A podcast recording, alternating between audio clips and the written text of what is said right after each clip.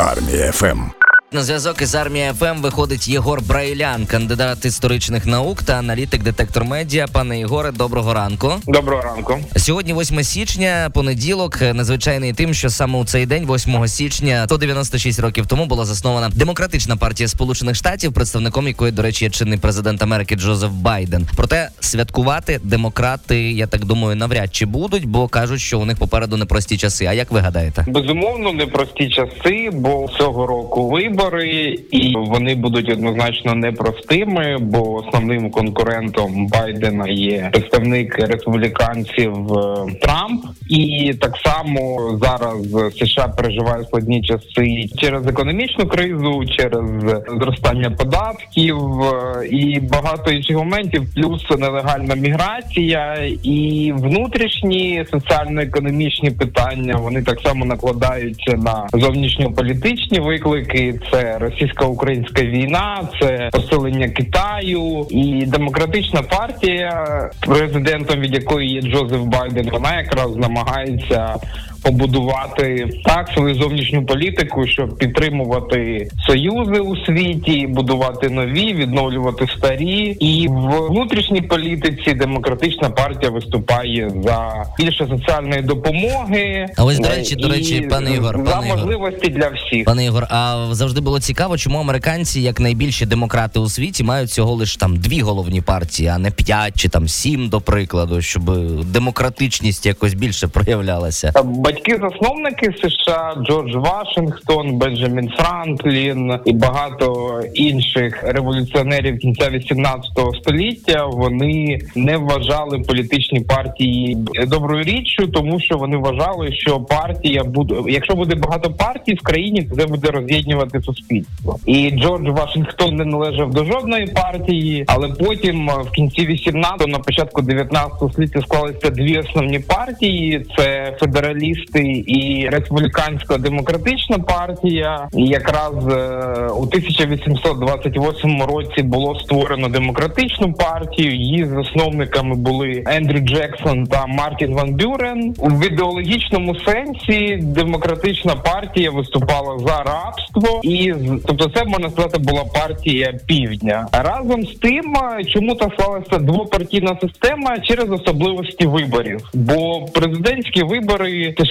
відбуваються наступним чином: є штати всередині США, які є федеральною державою, і в кожному зі штатів обираються виборщики, і далі вже виборщики обирають президента. Тобто в США відбуваються непрямі вибори. Таким чином, двопартійна система вона є в цьому плані ідеальною. І вперше це відбулося у 1856 році, і вже згодом, якраз буквально напередодні громадянської війни, склалися ці дві основні партії: демократична і республіканська. І Авраам Лінкольн був одним із тих, хто заснував республіканську партію. А ось, і республіканська партія вона була головною в другій половині 19-го до початку 20-го століття, і більше всього було президентів саме республіканців 19, а 17 демократів. Пане Ігор, а в чому принципова різниця між демократами та республіканцями? Ну так В якщо кого 19 столітті,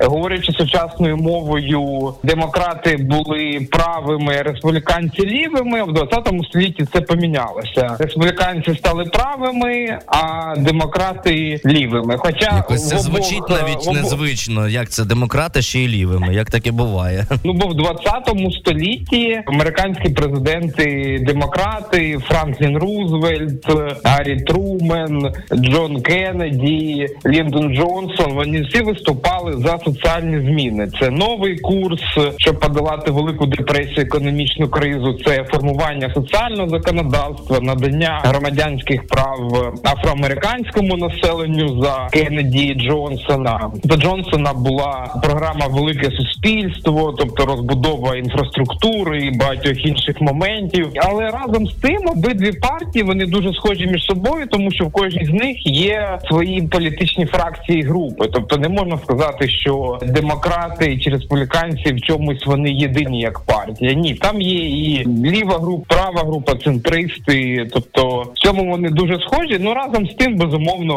в США є інші партії, зокрема ліві партії, праві партії, але але через особливості виборчої системи виборчого процесу двопартійна система залишається в США. І хотілося б ще встигнути поставити вам питання про вибори. Численні експерти зараз наголошують на тому, що навіть якщо президентом Сполучених Штатів цьогоріч стане республіканець Трамп, то Америка все одно буде нормально підтримувати Україну. І не факт, що взагалі що буде навіть гірше ніж за демократів. Що ви можете сказати з цього приводу? Я думаю, що в будь-якому разі США будуть підтримувати Україну, як сказав міністр закордонних справ України Дмитро Кулеба, що з Трампом можна працювати, і Трамп, е, попри свої персональні особливості, він не зумів зруйнувати політичні інституції в США. Це до того, що неважливо хто при владі в країні в будь-якому разі урядові інституції, інституції загалом працюють.